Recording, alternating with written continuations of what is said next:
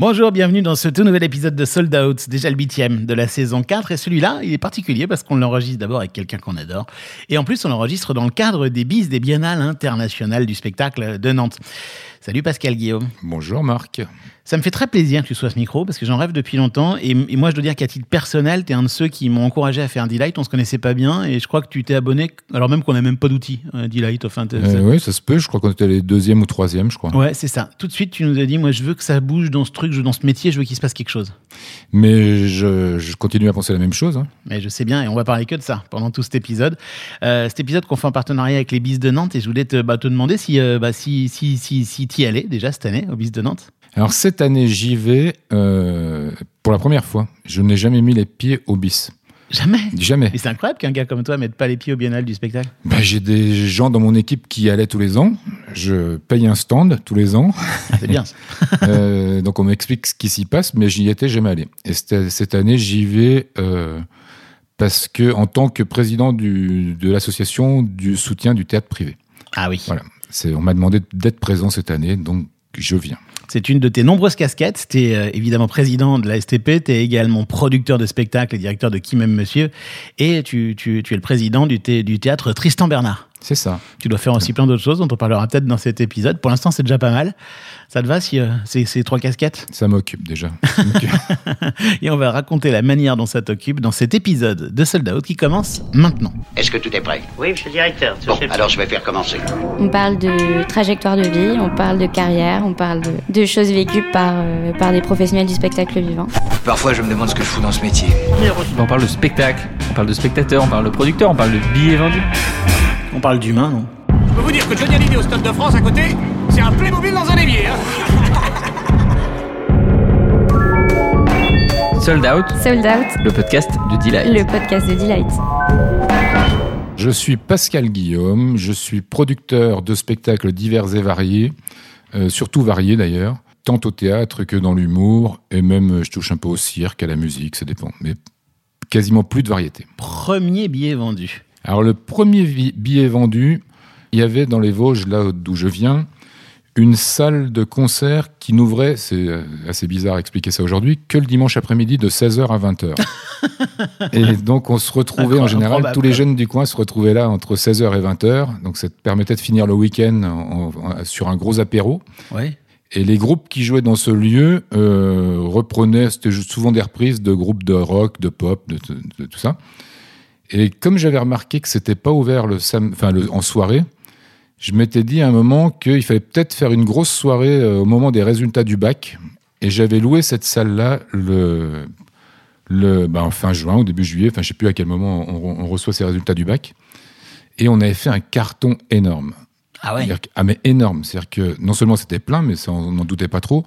Mais c'est surtout qu'on avait euh, prévu de la, la, consommation de bière, etc et que genre deux heures après l'ouverture, on n'avait plus rien. Il a fallu rappeler euh, le fournisseur de boissons pour qu'il nous livre en pleine nuit.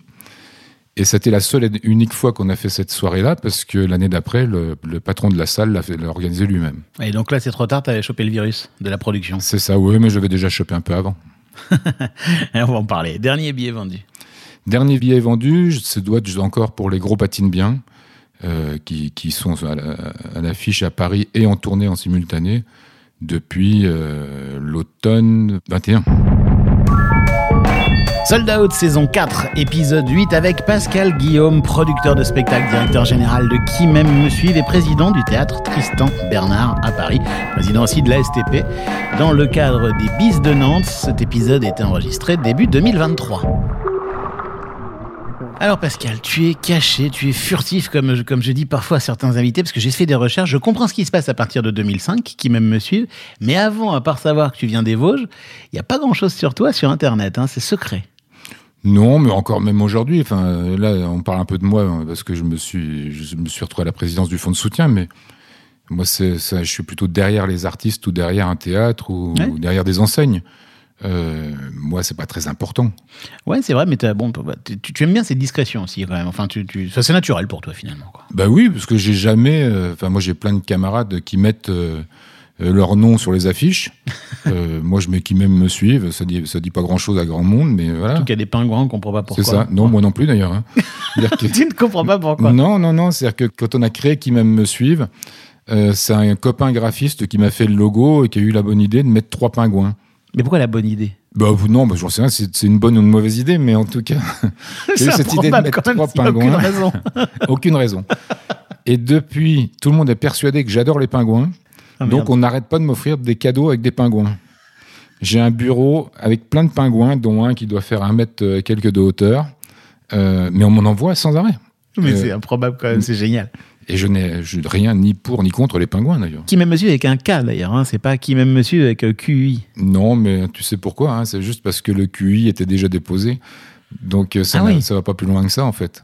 Mais je trouve que c'est- tout bête et on reviendra sur ce qui s'est passé avant la création de cette boîte, mais ça te résume bien cette discussion parce que tu, fais ça parce que tu as bien aimé le logo, il t'a parlé, tu as eu un coup de cœur, le, le, le truc était déposé, tu prends un cas à la place du truc. En fait, quand tu sens les choses, j'ai l'impression que toi, tu fonces, tu te poses pas de questions. Non, c'est exactement ça. Mais c'est assez marrant ce que tu dis parce qu'on m'a fait la réflexion la semaine dernière. Enfin, on m'a fait remarquer ça la semaine dernière. Euh, on- on fêtait là récemment la dernière de la tournée de La vie trépidante de Brigitte Tornade, qui a eu un Molière, euh, Ouais. la meilleure comédienne de ça. Et, euh, et donc quelqu'un devant les devant les, les deux créateurs disait mais euh, comment ça s'est passé avec Pascal machin? Il dit bah ça s'est passé super facilement. Il- on l'a vu, il nous a dit oui je le produis. Et ça n'a pas été plus loin que ça la discussion. Et euh, non non non dès que je crois dès que j'aime un projet machin j'y vais quoi. Mais c'est vrai que c'est, euh, enfin, c'est, ça, ça m'étonne pas que ça se passe comme ça. Et en même temps, c'est quand même complètement improbable parce que quand, si tu lis un texte, que tu rencontres des gens, tu te dis ok, je le sens, j'y vais. Ça, ça implique quand même beaucoup de dépenses, Ça Bon, implique des grosses dépenses. d'énormes risques. Il y a très peu de chances que ça marche. Mais là, là, par exemple, sur Brigitte Tornade, si tu veux, c'était. euh, J'ai lu le texte, bien sûr, mais c'était quand même parti d'un d'un petit extrait que ma femme avait vu euh, de, la, de la vie de cette famille, euh, la charge mentale sur les femmes, où il y avait trois enfants sur scène. Et tout ça, c'était suffisamment rare et bien écrit, euh, parce que c'était une adaptation d'un format euh, de, de France Culture. D'accord. Et euh, ça me parlait vraiment, et je me suis dit, bah, en plus, on voit tellement rarement des enfants sur scène. Mon équipe au bureau, si tu m'en as voulu, jusqu'encore récemment, parce que ça veut dire qu'il faut 9 enfants, enfants Ah oui. d'alternance, Faut plein de doublures. parce qu'ils étaient tout petits, de 7 à 12 ans. C'est un truc que tu leur avais pas fait ça encore. non, non, non. J'en ai fait beaucoup de choses, mais j'ai pas fait encore les enfants. Donc voilà, oui, oui, non, c'est, bah, tu sais, c'est comme les gros patinent bien. Alors raconte. euh, bon, alors tu es en train, de, tu es conscient quand même que tu es en train de me foutre en l'air complètement le, Bah, bah, le plan de l'interview. Non, non, mais non, non, non, t'inquiète pas, je retomberai sur mes pattes. On va y aller là-dessus. Mais les gros patinent bien. Donc déjà, qu'est-ce que c'est que ce titre? Qu'est-ce que c'est que ce truc-là? Alors ça, ça vient de deux, enfin surtout d'un créateur qui s'appelle Pierre Guillois, Ouais. euh, qui travaille beaucoup dans le subventionné. Théâtre subventionné qui s'oppose au théâtre privé, hein, pour nos auditeurs qui viendraient plutôt de la, de la musique. Voilà, alors qui s'o- qui s'oppose, j'espère qu'il va s'opposer de moins en moins, Ah parce ouais, que ouais. maintenant il faut vraiment que ça se complète, Ah ouais. parce qu'on arrive à justement à créer des passerelles. Celui-là en est un, un bon exemple, comme quoi ça peut fonctionner. Donc Pierre Guillois est un auteur et un metteur en scène de talent, un peu fou, qui avait créé il y a quelques années, quand il était directeur du théâtre de Bussan, qui est, qui est un théâtre historique dans les Hauts-de-Vosges. Il était déjà assez hors norme dans le paysage du subventionné. Et il avait créé un spectacle qui s'appelait Le Gros, la Vache, elle ménate. Qui était un truc complètement barré. euh, et sur lequel euh, il avait fait intervenir Bernard Ménez. Ah oui. Euh, Enfin, il avait. Et qui est en train de devenir culte, bien Ménez. Mais oui, parce que bah, d'ailleurs Pierre y a un peu contribu- contribué. parce que sur les affiches, tu voyais annoncer Bernard, mise en scène Bernard Ménez. Ménez, la c'est le mec qui chantait Jolie Poupée quand on était, Entre autres. Puis qui a quand on était jeune. Et euh, beau. Qui avait une série télé. et tout. Ouais, oui, oui, un truc enfin, impossible. Quoi. Et donc, euh, ce spectacle était complètement dingue. Après, il est arrivé au Rond-Point à Paris. Euh, ça a eu un gros succès. Après, on l'a, repris dans le privé. Sauf que dans le privé, c'était les gens voyaient marqué euh, mise en scène Bernard Ménez. Donc, il y a eu un public qui venait pour Bernard Ménez. et, et là, le grand truc, c'était de savoir euh, à quel moment, jusqu'à quel moment les gens allaient tenir dans la salle. C'est-à-dire qu'on a perdu beaucoup d'argent, mais vraiment. hein. donc, euh, dans le pri- c'était pas du tout fait pour le privé, ce spectacle. Mais, mais, mais on se marrait quand même tous les soirs. Mais c'est marrant, quand tu me racontes ça, t'as un petit sourire d'enfant, en fait. T'as un sourire mutin, on a l'impression que ça te fait marrer. Mais j'adorais ce spectacle et je l'adore Ah, voilà. toujours. C'est ça la vois, raison. voilà. T'adorais ce Et spectacle. puis, il y a un moment, il faut bousculer les, les, les, les, les- les- les règles. Tu vois, il y a un moment, il faut que le public, on lui, on lui propose autre chose. Que... Ça coûte combien, ça? Ah bah là, ça m'a, j'ai pu à l'époque, on a dû perdre 250 ou 300 000 euros. Ah Donc, ouais. euh, ouais. Et ça te fait rire? Non, bah sur le coup, ça m'a pas fait trop rire. Le, le seul truc qui me faisait rire, c'est ça, je te dis, c'est de, le soir de voir les gens qui rentraient et, et de d'essayer de se dire, ceux-là, ceux-là, ils tiendront pas jusqu'à la fin. Sold Out, Sold Out, le podcast de Delight. le podcast de Delight. Ça décrit bien ta manière de, de produire, en fait. Le coup de cœur. Le coup de cœur et un petit peu l'envie de, de, enfin, voilà, quoi, de mettre sur scène des choses qu'on n'a pas forcément vues, peut-être aussi. De créer des émotions, comme, comme le dit la, la signature de Qui m'aime me suivre. Ouais, j'essaie de faire ça parce que, ah bon, après, on faisait pas que de la comédie ou de l'humour, mais là, on en fait un peu plus que c'est, c'est quand même plus facile aujourd'hui de défendre des spectacles d'humour et, de- Ouais. et- et de comédie.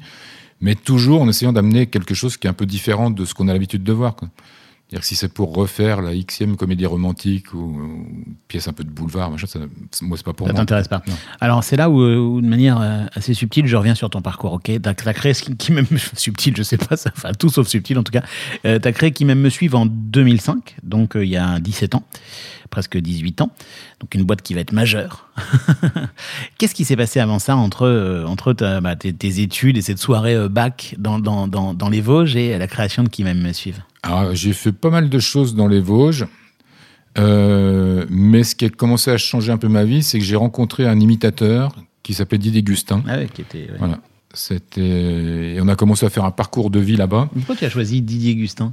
Mais parce Parce que il, était, il était dans le village d'à côté de chez moi. Ah tout simplement. Ouais. Donc euh, il y avait un signe. hein, mais il était il était né dans le village d'à côté de chez Jeanne d'Arc, à côté de Norémie la Pucelle.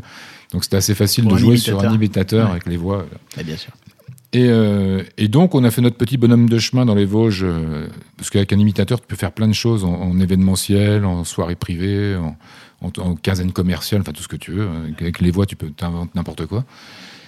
Et puis, on s'est don- on s'est donné trois jours pour, mon- pour euh, pas réussir à Paris, mais trouver, euh, voir s'il y avait quelque chose à, à faire à Paris. Comme ça, trois jours. Mais c'était exactement ça. On avait un hôtel pendant trois jours. Et Même pas, on était logé chez des copains qui nous, qui nous hébergeaient. Et euh, enfin, c'était même pas trois jours, hein, c'était deux jours. hein, parce que le premier jour, à l'époque, j'avais pris Pariscope ou officiel. euh, et j'avais sélectionné euh, tout ce qui était un peu cabaret, petit café-théâtre, tout ça. À l'époque, il y en avait encore beaucoup. Il y avait la main au panier. euh, chez- enfin, je plus, il y avait beaucoup de trucs comme ça, euh, vers euh, Mouffetard et tout ça. Oui, c'est bon. Donc on a fait le tour de ces trucs-là, de ces salles-là, et du Don Camillo. Et Didier faisait des, il montrait un peu quel était son talent, ses imitations, tout ça. Et quasiment partout, on nous disait ah c'est super et tout, euh, on t'engage et tout. On dit ouais c'est simple finalement. et le lendemain, on avait mis la barre un peu plus haut, on avait rendez-vous dans des petits théâtres. Euh, Mais donc, genre- littéralement comme ça, en arrivant à Paris. Non non, euh, mais on avait- j'avais pris rendez-vous avant. D'accord, ah oui, quand même. Sauf que nous, on connaissait rien à Paris. euh, C'était la première fois qu'on venait. Il n'y avait encore pas les téléphones portables. hein, C'est en 87. tu vois, donc- D'accord. Et on a, on- on- donc on avait à peu près imaginé le temps qu'il nous fallait pour aller d'une salle à l'autre et tout ça. Et le deuxième jour, donc pareil, on refait un peu notre petit tour. Et notre dernier rendez-vous est dans un théâtre qui n'existe plus aujourd'hui, qui était au Hall, qui s'appelait le Théâtre du Tour-Tour, Mhm. qui est un petit théâtre qui avait une super cote à l'époque, dirigé par Jean Favre. Et on arrive, mais je sais pas, peut-être avec une heure et demie de retard, deux heures de retard. Je sais pas, on avait tout été décalé.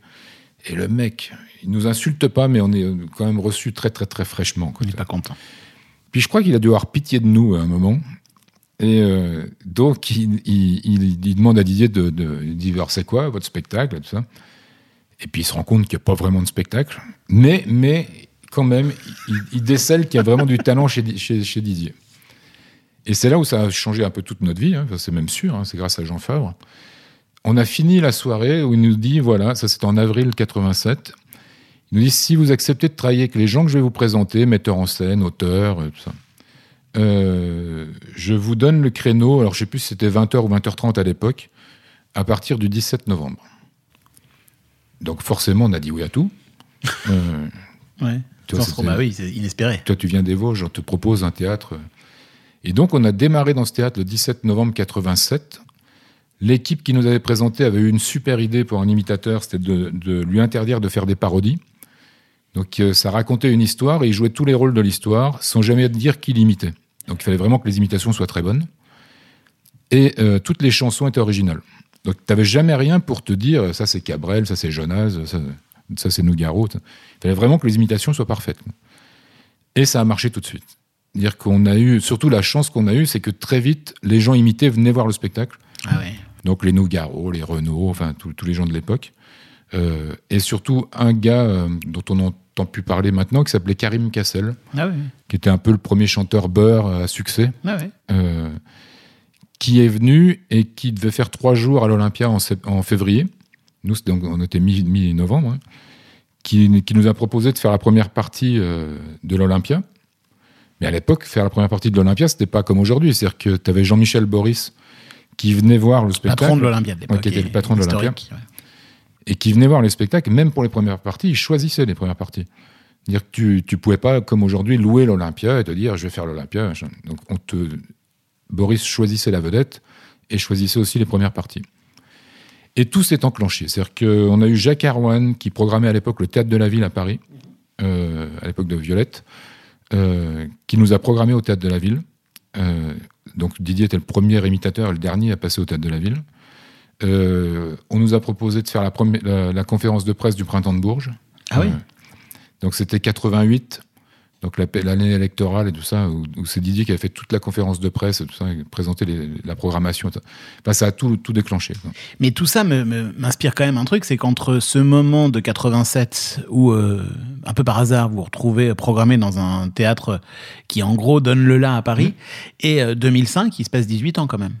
Oui, oui. Alors après, il y a eu plein de choses. Il y a eu ma rencontre avec euh, bah, Claude Fournier, qui était le, le manager de Karim Cassel, Mhm. qui avait sa, sa boîte euh, qui s'appelait Epsilon à l'époque, Ouais. euh, avec qui on a fait un bon parcours de chemin. C'est là où j'ai rencontré Pierre Palmade, Ah oui. qui est venu voir Didier Gustin avec Muriel Robin au, au Tête de la Ville. Mhm. Donc c'est là où j'ai commencé en 89 à bosser avec Pierre Palmade. Mais dans le cadre, t'étais salarié, toi, de Epsilon? Alors j'étais mieux que salarié parce que comme j'avais- j'étais venu avec mon artiste Ouais. qui ramenait beaucoup d'argent, Un peu associé. donc ouais ouais, enfin tu étais associé sans être associé, mais je gagnais, on- on- je gagnais quand même très bien ma vie. Donc euh, D'accord. Je t'en foutais un peu de la, de la structure, quoi. Tu euh, faisais. non mais tu sais, je me suis rendu compte il y a pas longtemps que je gagnais plus d'argent à cette époque-là qu'aujourd'hui. Donc euh, Pas possible. mais oui, Ah ouais? Mais tout était beaucoup plus simple aussi. hein. Il y avait beaucoup moins d'humoristes, euh, il y avait beaucoup plus d'argent, mais tu faisais un nombre de galas privés, c'était hallucinant. Ah ouais, tu vendais des boîtes et des trucs comme ça. Puis tu sais, c'est là où on a vu qu'il y avait de moins en moins d'argent, parce qu'au début, on partait faire des fois, tu avais des boîtes qui affrétaient 4, 5, 8 avions pour te repartir en Sardaigne. Ouais. Donc toi, tu allais jouer là-bas, tu revenais, tu repartais trois jours après, tu y retournais pour d'autres clients, machin. Puis après, ça s'est c'est revenu vers la côte euh, méditerranéenne, après en Normandie, après dans les pavillons Baltard ou pavillons Dauphine, après dans les grands hôtels, puis c'était fini. quoi. Mais et après, donc euh, j'ai rencontré, euh, donc après j'ai bossé avec Palmade et euh, avec qui je travaille toujours hein, d'ailleurs, ça fait depuis 89. comme ça. Et il y a un moment, Pierre Palmade, quand on était encore avec Claude Fournier, euh, décide de partir chez Gérard Louvain, à la grande époque de Glem. Oui, boîte de production. Voilà. Il avait racheté Télé. le, Bo- euh, le Bobino aussi. Mais à cette époque-là, c'était la grande époque de Sacrée Soirée, Ouais. euh, de tout- les émissions de De Chavannes et tout. Et Louvain me dit, viens, euh, viens avec Pierre et tout. Et je me dis, non, non, je vais pas y aller, parce que si, si j'y vais, je risque d'être le fusible du truc si ça se passe mal. Donc j'y suis pas allé. Et puis finalement, j'ai bien fait de pas y aller, parce que un an et demi, ou un an ou un an et demi après, euh, Louvain m'a appelé, parce que euh, personne n'arrivait vraiment à s'entendre bien avec, avec Pierre Palmade, chez Glem. Donc, tu arrives un peu en pompier, et c'est beaucoup plus facile. Quoi. Que d'être le fusible. Voilà. Bien sûr. Et donc, je suis arrivé chez Louvain, et j'ai fait Ah oui. pas mal d'années chez Louvain, jusqu'à euh, jusqu'à euh, faire les cinq premières années de, de Star Academy. Mais j'allais t'en parler parce que tout à l'heure, dans le, dans le micro d'intro, tu nous as dit aujourd'hui, je produis presque tout, je suis éclectique, et on le voit bien. Mhm. La marque de fabrique de, de- de ce que tu fais, c'est ça, c'est l'éclectisme, mais plus- presque plus de musique. Donc, tu as produit de la musique et tu as, produit les grandes tournées de la Starac. Les cinq premières. Mais c'est marrant, t'imagines pas là du tout aujourd'hui. Non, ah bah non. Mais tu sais, j'ai eu un petit pincement au cœur quand j'ai vu qu'il relancé la Star Academy. Je voulais te demander. Ouais. as- C'était une question que j'avais prévu de te poser. T'as as vécu ça comment? Alors, au tout début, je me suis dit, tu, tu as un peu le truc de dire, j'aurais peut-être bien aimé re- re- repartir dans cette aventure-là. Et puis tout d'un coup, je me suis dit, mais non, mais attends, t'as fait que les cinq premières. Là, c'est la onzième, la dixième ou la onzième. Mais il y a eu des tournées à chaque fois ou peut-être qu'après ils ont arrêté les tournées? Après, il y en a eu, ça s'est cassé un peu la figure, Ouais. ça, donc c'était beaucoup moins intéressant. Ouais. Parce que toi, au début, les mecs, c'était instantanément des stars. Enfin, c'est les cinq premières années, ils marchaient sur l'eau, non? Ah, c'était, incroyable. Mais surtout, la, la- le- les, les plus belles aventures de la Star Academy, c'est les deux premières, je pense. Après, c'était super, hein, mais la première, c'était génial parce que on s'attendait tellement à rien. Bah oui. Tu vois, c'est-à-dire que, mais on s'attendait vraiment à rien. C'est-à-dire que, d'ailleurs, on, a, on oublie, hein, mais ça a failli s'arrêter au bout de trois semaines, le programme, parce que ça fonctionnait pas en audience. tu vois. Ouais. Puis à l'époque, il n'y avait pas de stars qui venaient. etc. Non. Et, euh, Et toi, tu avais quand même décidé de produire ça. Comment tu as décidé mais de non, mais produire en ça fait, c'est, en fait, si tu veux, c'est Louvain qui revient un jour de TF1, qui, on était trois producteurs chez Glem, toi, et qui nous dit, euh, voilà, il y a un projet, il lance une émission de télé, euh, c'est un genre de femme à la française, euh, et il faut faire une tournée avec ceux qui sortiront du, château, avec les huit ou neuf euh, euh, derniers qui sortiront, et le gagnant ou la gagnante, euh, qui s'intéresse. Les deux autres, euh, t'es pas du tout branché par ça. Et moi, je me suis dit, tiens, ça peut être super marrant, ce truc. Et donc, on l'a fait. Mais la première année, c'était génial, parce qu'on devait faire. Le, le, pari, c'était de faire un Olympia et quelques dates de tournée. hein, Et finalement, on avait mis trois Olympias qui ont été remplis très vite. On a rajouté deux ou trois Zénith et deux Bercy. Moi, j'y connais rien tellement à la Starac. C'était qui à l'époque, euh, dans la première saison? La première, c'était Jennifer. Deuxième, c'est Nolwenn. Troisième, c'est Élodie Frégé. Et après, Grégory Le Marchal. Ah oui, donc toi, tu as, travaillé avec tous ces talents-là, Ouais. euh, et tu Ouais. les as mis sur scène, et tu avais un directeur artistique pour fabriquer le Bah, show? après, on avait toute l'équipe. euh, on avait toute l'équipe de la mission aussi. Ah oui, Il y bien avait sûr. Kamel Wally, il y avait tous les gens qui bossaient sur le plateau. Enfin, Ah ouais. Pas tous. Il y avait Kamel Wally, Mathieu Gonnet. Mais c'est pas le même métier de faire de la télé et de faire de la scène non, tous non, les non. soirs. Mais on reprenait un peu, si tu veux, les tableaux qui avaient le mieux marché Ah oui, bien sûr. euh, pendant le programme, qu'on réadaptait pour les, ceux qui partaient en tournée. Mais ça a été un truc de fou. hein. On a quand même fait un, un Parc des Princes avec. euh, Un Parc des Princes. oui. Mais pourquoi t'as arrêté la musique après ça? Mais parce que ça, déjà, je suis, je suis pas, je suis, j'y connais pas grand chose en musique, toi. Euh, et que en plus euh, le métier changeait vachement. Déjà, il y a beaucoup de gens sur la place en, musique. Euh, T'avais des maisons de disques qui te suivent, puis après tu fais deux trois expériences où la maison de disques t'annonce que l'album va sortir au mois de mars. Donc toi, tu calculais ton truc avec ta salle, ton machin, et puis on t'annonçait que finalement bah, l'album était reculé de six mois. Et puis il y avait de moins en moins de tours support. Et puis tu dis, bon, il y a trop de choses qui dépendent pas de moi. Quoi. Tour Support, c'est la, la maison de disques qui aide à, Ouais. à financer la tournée. Ouais. Mais alors, donc, tu, tu, tu, tu, tu- Qui m'aime me suivre, tu l'as lancé en 2005. Et Mm. pourquoi lancer cette boîte Qui m'aime me suivre à toi, ta boîte, en 2005 Mais parce que j'étais. euh, en- en- J'avais réussi à négocier mon départ de TF1. Euh, parce que ce Glem avait été revendu à TF1. Euh, et puis TF1 avait décidé, parce qu'ils avaient pris euh, deux, trois gros fours, euh, qu'au moment où ils ont racheté Glem, c'était la grande époque où il y avait Roméo et Juliette, où il y avait eu des, des- Ouais. des énormes succès de comédie musicale. Absolument. en plus de tout le reste. Et, euh, et ils ont pris deux, deux énormes fours avec Belle Belle Belle à l'Olympia et Les Demoiselles de Rochefort au Palais des Congrès. Et là, tout d'un coup, on a coupé toutes les vannes en disant on, on prend plus de risques sur le spectacle. Et moi, j'avais deux dossiers qui en rapportaient encore, qui étaient Star Academy et André Rieu. Et, euh, donc, en gros, on me laissait produire André Rieu et, Star Academy en France et je faisais rien d'autre. Donc je dit, moi je peux pas rester, je suis pas un fonctionnaire du spectacle. Je peux pas rester dans un bureau pour être occupé trois mois par an ou quatre mois par an. Donc j'ai réussi difficilement à négocier mon départ avec Étienne Moujotte à l'époque euh, pour euh, qu'on me laisse monter en disant écoutez moi je veux bien continuer les dossiers qui sont en cours jusqu'à ce que ça s'arrête, mais laissez-moi re- re- rendez-moi ma liberté quoi. Et ça a marché. Et ça a marché. Et du coup, t'es parti avec un peu de soupe et t'as créé Qui Non, Même pas. ah non non parce que justement tu, Étienne Euh. Ça t'est- non, c'était même pas Étienne. Déjà au début, on voulait pas me laisser partir. Donc, euh, Ouais, ouais, ouais. non, non, non. En gros, non, après j'avais, c'était assez confortable hein, parce que pendant au moins un an ou deux, on m'assurait la moitié de mon salaire. euh, j'avais une assistante à TF1 qui faisait pas grand chose parce que hein, euh, j'avais le téléphone payé par TF1. C'était les, les forfaits étaient beaucoup plus chers qu'aujourd'hui. Enfin, j'avais quand même pas mal d'avantages encore et, et à côté de ça, je développais mes affaires à moi. Donc. euh. Et puis, puis je pouvais je comptais sur des partenariats de TF1 quand il y avait besoin ou des petits coups de main. Donc, euh. Et donc voilà, c'est c'est 2005 et c'est la Et donc j'ai création créé ma boîte de Qui m'aime me suivre. et je ne savais pas comment l'appeler. Et je me gare devant une colonne Maurice où il y avait un film qui s'appelait Qui m'aime me suivre. Et je me suis dit, bah tiens, c'est comme ça qu'il faut l'appeler. Puis euh, comme QI était déjà déposé, j'ai fait KI. Sold Out, Sold Out, le podcast de Delight. Alors, je crois qu'on commence un petit peu à mieux te connaître, mais ce qu'on sait peut-être pas, c'est que dans cette aventure, il y a euh, quelqu'un qui est très improbable et qu'on n'imagine pas, c'est Xavier Niel, le fondateur de Free, qu'on voit plutôt investir dans les startups, euh, qu'on voit se battre contre les opérateurs téléphoniques. Mais alors Xavier Niel, bah, il est associé de Pascal Guillaume. Ouais.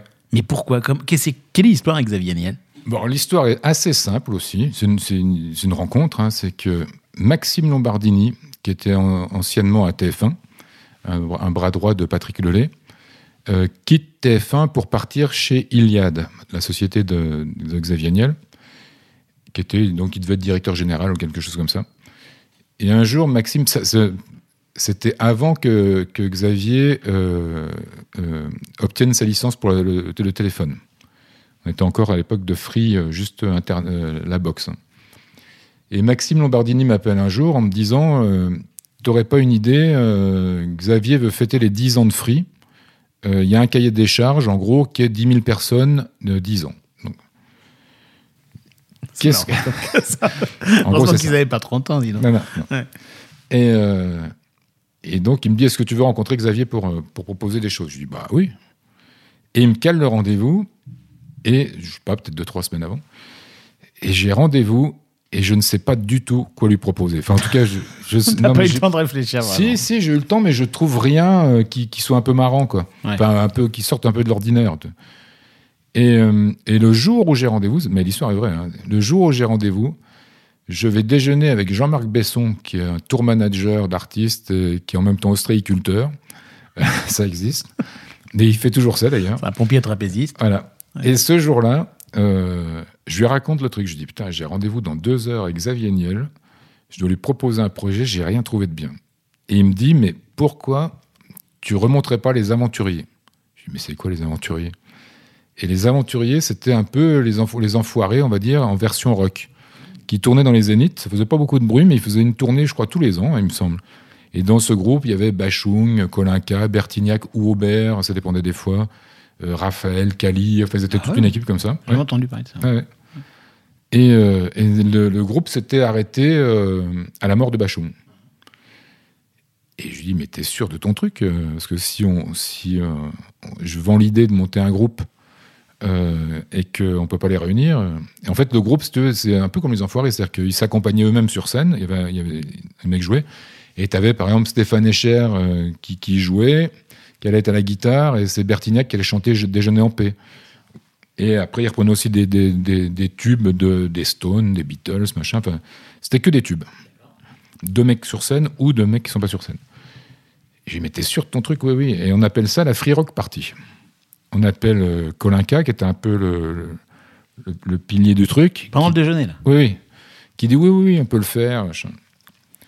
Et, euh, et donc j'arrive au rendez-vous en, dis- en disant à Xavier, voilà, on peut faire une free rock party à Bercy, parce que pour mettre 10 000 personnes, il n'y a pas d'autre salle à Paris. hein. Xavier que tu connaissais pas du tout. Du tout. Mais on se tutoie au bout de 10 minutes parce qu'il est hyper accessible, hyper sympa. Et il me dit génial, super. Alors il connaît pas grand chose en musique. hein. Mais il me dit génial parce que pour un truc tout con, et à l'époque j'étais pas abonné free, et puis en plus ça se fait plus maintenant, mais la box, quand tu la, quand tu la mettais en route à l'époque, ça marquait rock'n'roll dessus. Ce que j'ignorais complètement. Donc on part sur une. C'est quand même incroyable. Mais incroyable. incroyable. Donc on part sur une rock party. euh, Non, mais tu et- te rends compte? Non, mais je veux dire, si t'avais pas déjeuné avec ce mec-là? Ah ben non, mais je- j'aurais jamais rencontré Xavier Niel sûrement. Enfin si, j'aurais rencontré, mais sans idée, sans truc. Il aurait fait appel à une agence d'événements. Et, euh, et après, il m'a juste demandé en disant, bah, tiens, ce serait super si je pouvais regarder la Malais en première partie. Et euh, si Vir- Virginie Efira pouvait m'accueillir sur scène et présenter un peu. Donc ça s'est fait comme ça. On a monté la soirée à Bercy. Toi, tu fais ça comme ça. Hop. Virginie génial. Fira, Gad Elmaleh. tu- Ouais, bah, Virginie, c'était pas simple parce qu'elle faisait plus de présentation du tout. D'accord. Et euh, elle avait quand même accepté. Je lui ai fait rencontrer Xavier avant. elle intervenait cinq minutes. Mhm. Et le truc où, ça- où on a vraiment sympathisé, c'est que il, m'avait dit Ouais, euh, le soir du concert, je pourrais pas voir les artistes et tout parce que il faut que je fasse des RP. C'est le moment où il négociait la licence de, la téléphonie. Donc il y avait beaucoup de, il y avait beaucoup de, politiques et d'autres qui étaient invités à Bercy. Et donc, on a monté euh, au studio, je sais plus comment s'appelle, ce studio à Montrouge où on faisait les répétitions du groupe pour, pour la, rock party. On a monté un gros, bah, avec l'ostréiculteur, hein, il avait monté un gros banc de fruits de mer, tout le truc la veille. Et on s'est tous retrouvés là-bas. Et lui est arrivé comme un gamin assis par terre à regarder les autres répéter et tout ça. Et, euh, et voilà, puis on est, on ça a été le début de- de- de- d'une belle aventure. Ah oui, et, enfin bon, donc euh, la soirée, tu la livres, euh, tu, tu, j'imagine que Ça tu, se passe super bien. un petit peu de sous au passage. Tu fais ton job, quoi. Ouais. Tout se Mm. passe très bien. Je pense que ça lui a coûté beaucoup moins cher que s'il avait pris une grosse agence d'événements, comme ça se fait habituellement. Euh, Et puis, euh, ça s'est passé, puis on s'est revus plusieurs fois après. Et puis, un jour, en déjeunant comme ça, euh, euh, je lui ai dit Tiens, je cherche un partenaire pour pouvoir développer un peu plus ma boîte. J'aurais besoin un peu de, cash. Et, il me dit Mais combien tu veux? Et donc, je lui donne la somme. Et il me dit Mais tu me donnes quoi en échange? Je lui dis Bah, euh, 30%. Et il dit OK. Et il parle, il parle complètement d'autre chose et tout ça. Et euh, jusqu'à la fin du repas, où je lui dis, mais euh, donc c'est c'est bon, tu veux, tu veux rentrer dans ma boîte? Et oui, oui, envoie-moi tous les trucs. Et on s'en est jamais reparlé depuis. Jamais reparlé depuis. Pendant le très longtemps, il y avait même. euh, Enfin, nous, on envoyait les bilans, mais je ne sais pas si quelqu'un les regardait. Mais attends, attends, attends. T'as- envoyé des trucs après à son assistante, il a signé. Il a été longtemps avant de, de s'organiser comme il est aujourd'hui, parce que je te dis, c'était la toute première boîte dans laquelle il mettait de l'argent qui n'était pas une start-up ou de l'immobilier. Ouais, ouais. Euh, c'est vraiment une activité. Mais il a signé quand même à un moment un truc pour, euh, Ah, ben il a signé. Il a... Ce que tu as demandé de signer, il a Oui. signé. Boum, comme ça. Mais ça s'est fait super vite, D'accord. Euh, comme ça, boum. comme ça. Il n'a pas du tout challengé ta valeur. Il a. Non. Ah, ok. Et vous n'avez mais plus. je pense que ce que j'ai demandé n'était pas. Oui, bien sûr. ouais, oui, oui, de toute façon, on peut lui faire confiance pour Ouais. s'il n'est pas d'accord, il le dit. Mais alors, il- jamais vous vous êtes reparlé en tant qu'associé finalement? Non. Non, non, et là, tu vois, il est venu la semaine dernière voir les gros patinent bien avec son fils. Et, euh, et voilà. euh, et je, peux ne pas avoir de nouvelles. De... maintenant, je rendais compte à, euh, à sa structure. Maintenant, il y a des gens qui sont là, qui, s'occupent de tout ça. Mais, mais, mais non, non, non, non. Puis, puis bah, c'est comme toujours. Xavier, je ne sais pas si tu as déjà communiqué avec lui, mais c'est quelqu'un qui est très avare de mots. Donc, euh, Oui, mais je crois qu'il répond lui-même à ses mails Ouais. comme ça. Quand tu, tu le connais pas, tu lui envoies Ouais. un mail, il répond, mais il est capable de te répondre OK, machin. c'est ça, ou, mais euh, des, non. des fois, il va t'envoyer six mots. Euh, Déjà, tu dis, ouais, ouais. Est-ce que c'est ça qui t'a aidé à acheter le théâtre Tristan Bernard ou est-ce que c'est deux Non. opérations différentes? Non, non, parce qu'à l'époque, je faisais pas tant de théâtre que ça. Euh, non, non, alors c'est encore une histoire dingue, hein, le, Tristan Bernard. hein, que- mais moi, il m'est arrivé que des histoires dingues. hein, donc, euh, le Tristan Bernard, je me mets au théâtre grâce à ma femme. Parce que moi, j'étais plutôt dans l'humour. Alexandra, tu en as déjà parlé tout à l'heure qu'on embrasse très fort parce que je pense qu'elle est au moulin là-bas, on va en parler, elle, elle doit nous. Exactement. J'espère qu'elle nous écoute. Et euh, Alexandra, à l'époque, euh, bossait avec Philippe Tesson, qui est journaliste euh, au Figaro, qui critique et théâtre et, et journaliste politique. Ouais, ouais. Et c'était son assistante. Et donc, elle allait au théâtre quasiment tous les soirs, avec lui ou sans lui. Et donc, elle m'a embarqué à aller voir beaucoup de pièces de théâtre que je ne serais sûrement jamais allé voir. Et donc, euh, ouais, je retrouve Pierre Palmade qui, pour le coup, avait un projet de pièce de théâtre. Ah tiens. Et euh, il voulait faire une, trou- une- une pièce de théâtre avec sa troupe et tout ça, là, qui s'appelait Le Comique. Donc, c'était un peu le déclencheur. J'ai produit la pièce de Pierre, qui a très bien marché et tout ça. Et, euh, et j'avais fait une pièce au Tristan Bernard qui s'appelait Mission Florimont, qui a plutôt bien marché, à l'époque une pièce de Sébastien Zopardi. Et, euh, et le directeur du Tristan Bernard s'appelait Eddie Sayovici, qui était un, un- un mec un peu particulier qui pouvait dire à, à- à trois, euh, à trois ou quatre ou cinq euh, euh, metteurs en scène ou producteurs, je te prends en septembre. Mais il y a que des dingues dans ce métier. quoi. Donc, tu te retrouvais. Après, tu comprends un peu quand tu diriges un théâtre. Après, tu comprends un peu pourquoi il en arrivait à ça. C'était pour pas perdre un projet, quoi. Que tu- Ouais, il voulait garder les trucs. Mais en tout- sauf que il, gardait au chaud comme ça pendant longtemps et tu te retrouvais des fois dans une soirée et tu disais tiens bah, tu fais quoi à la rentrée? Je dis bah je produis une pièce au, au Tristan Bernard Il dit, ah bon? Bah moi aussi. Mais Enfin, on signait jamais rien. Et non mais tu celui qui signait c'était celui qui prenait vraiment les autres le et croyaient. pouvait attendre un bon moment avant de se décider Je comprends, je comprends. Et donc, euh, je fais quelques pièces et tout, et on fait une lecture chez Eddie. Alors, une lecture, pour ceux qui ne savent pas, c'est que quand tu vas monter une pièce de théâtre, on t'envoie un texte, et euh, des fois, pour décider un directeur de théâtre, ou même euh, voir s'il si, si, s'il y a un potentiel de- de- avec cette pièce, on, on prend des comédiens qui lisent le texte. Alors, tu essayes de préparer ça un peu, pour voir le potentiel du texte. Et on fait ça chez Eddie Sayovici, qui commençait à avoir des problèmes de santé, qui pouvait plus trop sortir de chez lui, et euh, voilà. Et la lecture se passe hyper mal. Hyper mal. Hyper mal. Son téléphone sonne, il répond en pleine lecture. T'es chez lui, t'es pas dans, sur une scène de théâtre avec euh, le mec dans le noir. Donc t'es vraiment chez lui. Euh, il répond au téléphone. le- après, c'est l'interphone. Enfin, il y a toujours un truc. José Paul, qui est un des acteurs qui lisait, qui est un metteur en scène, encore connu aujourd'hui, qui marche très bien d'ailleurs. Ouais, qui avait fait un petit jeu sans conséquence. Et, euh, et José Paul se lève et il se dit Moi, j'en ai, plein- j'en ai marre, et moi, je me casse, machin. Donc, la lecture s'arrête en plein truc. Et Eddie me dit euh, Est-ce que tu peux rester? Il faut que je te parle. Bon, je reste. Il me dit Est-ce que tu vas acheter mon théâtre? Je dis, bah non, je je suis pas là pour ça. On est là pour une pièce, machin. On en reparlera un jour si tu veux, mais non. Donc ça, un on petit peu en- colère aussi que ça soit Ouais, mal ouais, passé. ouais. Puis on est en octobre ou novembre, tu vois. Et en janvier, il me rappelle. Et je ne sais même pas s'il m'a dit bonjour. Dans mon souvenir, non. Mais euh, je me souviens du truc où il me dit, mais dis-moi oui, dis-moi non. Est-ce que tu vas acheter mon théâtre? Et ce jour-là, je ne sais pas pourquoi, je lui ai dit oui. Donc il dit, viens me voir demain. Non, on n'avait pas parlé de prix là. Donc j'arrive chez lui le lendemain. Il était sur son lit, là, il avait vraiment beaucoup de mal. Il savait que la, la fin était assez proche.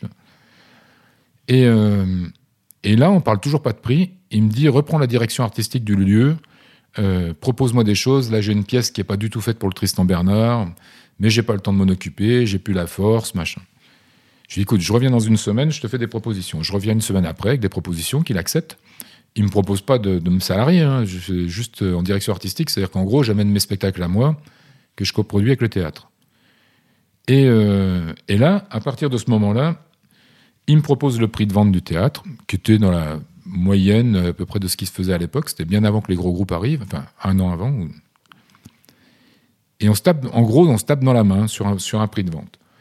Et ça, on est au mois de, euh, je sais pas, février-mars, et je le vois quasiment toutes les semaines pendant 3-4 mois, où il m'explique le fonctionnement du théâtre, comment ça fonctionne, ça, les théâtres de Paris. Enfin, j'apprends beaucoup grâce à lui pendant quelques semaines. Et je pars en tournée. Là, je faisais encore un peu de musique euh, pour TF1 avec les prêtres chanteurs. Et, Ah oui. et je suis en tournée, j'arrive en, en Corée avec eux. Il est entre ça et André Rieu, Ouais. on qu'on en parle une autre fois. Il y a des dossiers quand Il y a même. des gros dossiers.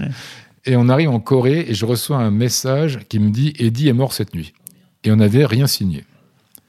Et sa femme était juste là pour m'accueillir, m'ouvrir l'appartement, me laisser aller dans la chambre. Elle n'avait jamais assisté à nos conversations. Je me dis bon, on verra ce qui se passera en, en rentrant. Je rentre. Euh, on me laisse continuer. Mireille, sa femme, me présente à tout le monde comme celui qui va reprendre le théâtre. Je suis bon. Et elle me laisse exploiter le théâtre, continuer à faire mes spectacles dedans, et tout ça, en coproduction avec le théâtre. Et euh, ça, on est en avril. Arrive décembre, je suis toujours là. Je suis toujours pas propriétaire du théâtre. Et elle me dit, euh, et euh, je croise l'expert comptable et leur avocat qui venaient pour faire les bilans. Et je leur dis, mais qu'est-ce qui se passe si, ce que je, lui- je ne lui souhaite pas, si Mireille ne se réveille pas demain matin? Ils disent, non, non, mais il n'y a pas de problème. euh, Eddie, avant de mourir, a tout consigné dans un testament. Dire qu'il avait mis dans le testament le prix du, du, du contrat, enfin du, de, de la, la vente, vente. et en, di- en disant dedans que le jour où sa femme déciderait de me le vendre, ou à sa mort à elle, j'achèterais le théâtre à ce prix-là, et que cet argent-là irait à une fondation qu'ils avaient désignée, euh, parce qu'ils n'avaient pas d'enfants. Et ça s'est fait comme ça. Eh oui, elle a décidé de te le vendre un jour. Non, elle est morte euh, quelques mois plus tard. Oh la pauvre, Ouais. d'accord. Ils étaient assez âgés, hein, mais. Et morte de sa belle mort, on l'a retrouvée euh, endormie chez elle. Et, euh, et donc, ça a été assez long après, parce que comme il n'y avait pas de, de succession d'hérit- d'héritiers ça direct, donc moi, je connaissais pas le fonctionnement, mais entre le moment où le notaire a ouvert le dossier et qu'il, voit qu'il n'y a pas d'héritier, il faut qu'il nomme un, un, un- Ouais. Un test, un- je sais plus comment, enfin, C'est quand même un concours. Un. Oui, oui, hein, oui. Oh là là. Oui, pour être sûr qu'il n'y a pas de. Ah oui, donc ce qui fait que quand j'ai acheté le théâtre, euh, je l'ai signé, mais un an et demi après sa mort, elle. Mais en même temps, comme avec toi, j'ai l'impression que tout est simple. Tu t'es pas posé plus de questions que ça, quoi. Non. Non, non, non, non, non. Est-ce qu'on pourrait dire justement que ce calme qu'on entend là, cette simplicité, c'est ce qui te caractérise quand même vraiment le côté genre, euh, c'est pas grave quoi. Bah, il y a des choses graves des fois. Mais, mais, Quoi, mais- par exemple? Non, mais il y a plein de choses beaucoup plus graves que, que, que nous. hein. On, Ah oui, on oui, peut, non, mais- ra- on peut tout relativiser. parlais hein. juste, Pascal, bien sûr, de nos métiers. Hein. Oui. Ouais. Mais toi, dans le métier, j'ai l'impression que tu as le, t'as le cuir euh, tanné, quoi. Enfin, c'est, oui, tu- oui, je crois. Je crois que ça fait longtemps d'ailleurs. Mais, mais non, puis c'est que plus tu vieillis, plus tu te dis qu'il y a des choses beaucoup plus graves que nous. C'est-à-dire que quand, euh, quand on commence, euh, on, on en parlait un petit peu tout à l'heure, hors, an- hors antenne, on va dire. Ouais. Euh, je trouve que de plus en plus, les gens deviennent agressifs, s'énervent pour un oui, pour un non. Dis, mais on fait quand même. qu'un- Au début, on faisait ce métier-là pour s'amuser. Et aujourd'hui, on s'amuse de moins en moins. Donc, il faudrait juste qu'on re- retrouve ces valeurs-là. que si tu viens faire du spectacle pour, euh, pour te prendre la tête comme, comme des boulots qui sont très difficiles et tout ça, c'est- il faut changer de métier. Est-ce que c'est pour ça que as, depuis le confinement, que tu as produit euh, toute autre chose, que tu as produit avec Alexandra, ta femme, une, une maison d'hôte, un moulin, dans, un peu plus loin en France? Euh, non, ça c'était le, le- comme je manquais de, de- de projets concrets à créer. Euh, je me suis dit, tiens, c'était un vieux projet qu'Alexandra avait d'avoir une maison d'hôte. Et je me suis dit, ben, entre deux confinements, je me suis dit, tiens, c'est maintenant qu'il faut le faire, parce que là, au moins, on, aura- on va s'occuper pendant quelques mois. Mais du coup, maintenant, tu es à Paris euh, la Bah, moitié je du suis à. Paris et en Touraine. Donc, euh, pour mon équipe, c'est moins sympa parce que euh, ils, ils ont l'impression que je travaille 7 jours sur 7, ce qui est vrai. Mais effectivement, une fois que je suis allé chercher le pain le matin pour qu'elle fasse ses petits déjeuners, euh, que j'ai sorti le chien à 7 heures du matin, euh, bah après, j'ai tout mon dimanche ou mon samedi, euh, une bonne partie de la journée, en tout cas, pour répondre aux mails de, qui m'aime ou du théâtre. J'ai encore une tonne de questions à te poser, pourtant on est en train le- l'agenda. Donc on va arrêter parce que sinon ce podcast peut pas durer deux heures malheureusement. Peut-être qu'on en refera un autre l'an prochain ou, ou bientôt parce qu'on aurait pu parler de la STP, euh, l'association de soutien de théâtre euh, privé. Mais on, on parlera de, de plein d'autres choses. Moi j'ai juste envie de, de- de te demander euh, deux dernières choses. Le, le prochain invité, c'est pas pour rien qu'il arrive juste après toi. Ce sera euh, Alexandre Mortier de, Oui. euh, de à mon tour production. C'est qu'Alexandre m'a dit que tu étais aussi pour beaucoup dans son dans son destin. Enfin, je crois que tu- vous, Je suis pour beaucoup, je sais pas. En même temps, c'est des rencontres aussi. Moi, j'adore Alex parce que bah, je l'ai vu démarrer euh, stagiaire, je crois, hein, chez Glem. Pas Ouais. avec moi, hein, mais, mais on s'est connus là-bas. Et puis, je trouve ça génial. Après, on a été associés ensemble sur, euh, sur le spectacle de Jarry euh, ces dernières années. Euh, il fait un super parcours. Il y a plein de gens comme ça, cela dit, hein, Pascal, qui, te, qui disent bah voilà, quoi, ce mec-là, c'est juste un. un- il, est- il nous ouvre son carnet d'adresse, il nous en- Enfin, c'est de l'humain, l'humain avant tout, quoi. Il y a plein de gens dans ce métier qui disent ça de toi, où c'est simple et où c'est simple aussi pour partager. Voilà, tu fais pas que. Tu Mais non, on reçu beaucoup, mais ça. tu donnes. Moi, je suis d'accord, mais. qu'on euh, transmette. Tout le monde n'est pas comme ça, quand même. hein. Non, non, non, non. On est bien d'accord. Mais c'est génial de faire ça. Oui, il faut qu'on transmette, ouais. Tu vois. Bah tiens, bah, justement, c'est ma dernière question. De- Comment tu transmets, toi? Tu fais rentrer des jeunes gens dans ta boîte euh, qui- Tu sais, c'est cette fameuse question de fan sold out, quoi. Il y, a- il y a plein de jeunes là qui nous entendent, qui adorent le théâtre, qui adorent la musique, qui ont été, euh, voilà, qui ont envie, mais qui se disent, euh, c'est peut-être compliqué, j'en sais rien, mais est-ce que, est-ce que ce milieu il est dynamique ou pas? Mais Est-ce qu'il faut c'est- qu'ils viennent dedans? Ah ben, il faut qu'ils viennent, c'est sûr qu'il faut qu'ils viennent. On a besoin de jeunes, encore plus dans le théâtre. Toi. Euh, on a besoin dans toutes les professions, mais, mais, mais dans le théâtre, on a surtout besoin. Et on a besoin aujourd'hui surtout de communiquer euh, autrement, d'aller chercher un public plus jeune, de, de le rajeunir. Mais en plus, c'est ce qui se passe vraiment. On a, on a plus de jeunes dans les théâtres. On a malheureusement perdu un peu les plus de 60 ans dans le public. mais on a depuis de les confinements Ouais, mais on a de plus en plus de jeunes qui y viennent. Mais on a aussi besoin de jeunes, euh, comme on a besoin de jeunes auteurs, de jeunes metteurs en scène, ça, il y en a pas mal déjà. Mais on a besoin de jeunes pour venir dynamiser les équipes euh, des théâtres, qui, qui, pour certains sont un peu poussiéreux. Il y en a qui découvrent à peine Internet, donc euh, on a besoin en com, euh, de, de- de réflexion, d'outils, de ça. a- on a besoin de, de matière vive, quoi. Bah écoute, voilà, on va continuer. Puis nous, on se donne rendez-vous dans un prochain épisode pour creuser euh, tous les, toutes les pistes qu'on a ouvertes aujourd'hui, qu'on n'a pas eu le temps d'aller creuser encore. C'est riche. Exactement. Merci beaucoup de t'être arrêté au micro de Scold Out. Merci beaucoup. Pascal. Ciao, à bientôt.